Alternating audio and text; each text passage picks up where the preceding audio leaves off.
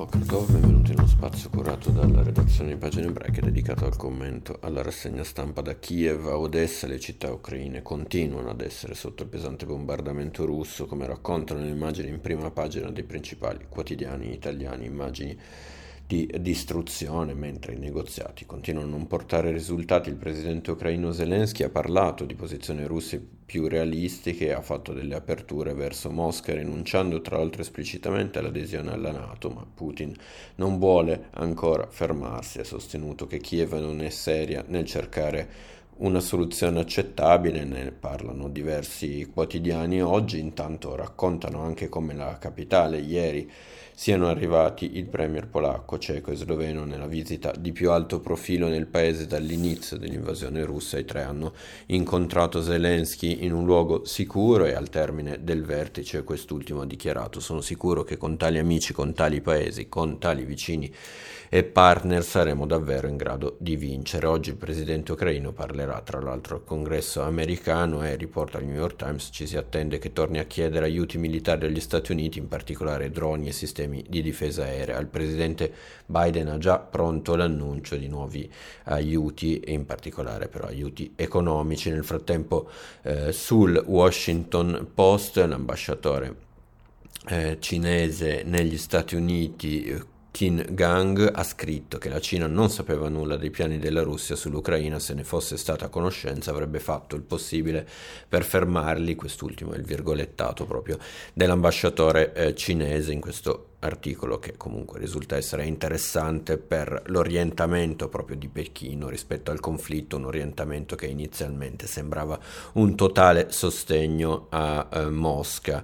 Diversi quotidiani eh, italiani raccontano poi la difficile situazione dei bambini ucraini, degli oltre 3 milioni di profughi che si sono messi in marcia dall'Ucraina, 1,5 milioni sono bambini, scrive Repubblica, un'enorme massa di piccoli e piccolissimi, in gran parte in viaggio con madri o nonne, ma spesso anche affidati da genitori disperati a convogli che vanno verso i confini di Romania e Polonia dove arrivano da soli e senza parenti. L'appello delle ONG internazionali rilanciato in questo articolo di Repubblica è eh, ad agire affinché i minori non vengano abbandonati perché sono a serio rischio di finire nelle mani di trafficanti. Da Leopoli eh, la stampa e Repubblica raccontano anche come alcune eh, come ci sia un impegno trasversale per lavorare eh, per aiutare i bambini traumatizzati dal conflitto e eh, appunto dà voce, i due quotidiani danno voce alle testimonianze di chi è impegnato su questo fronte. Da un bunker di Kiev invece eh, Repubblica dà voce alla premier, vice premier ucraina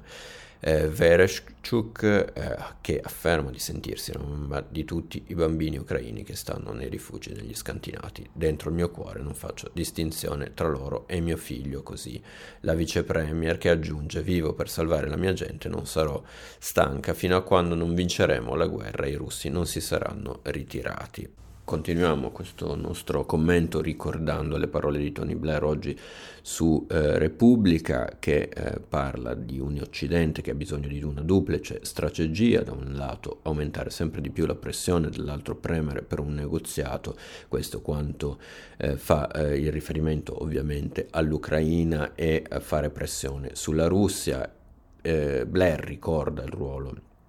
di mediatrice di Israele, ma guarda soprattutto al futuro. La crisi deve essere il punto di partenza per una ricostruzione generale della forza e dell'unità dell'Occidente. Questa è la sua valutazione rispetto ai negoziati attuali. Sul messaggero Vittorio Emanuele Parsi cita il ruolo di mediatore proprio del governo di Gerusalemme, che definisce eh, sbagliando il governo di Tel Aviv, ma aggiunge che ad avere il vero potere di pressione sulla Russia è la Cina e la Cina solamente.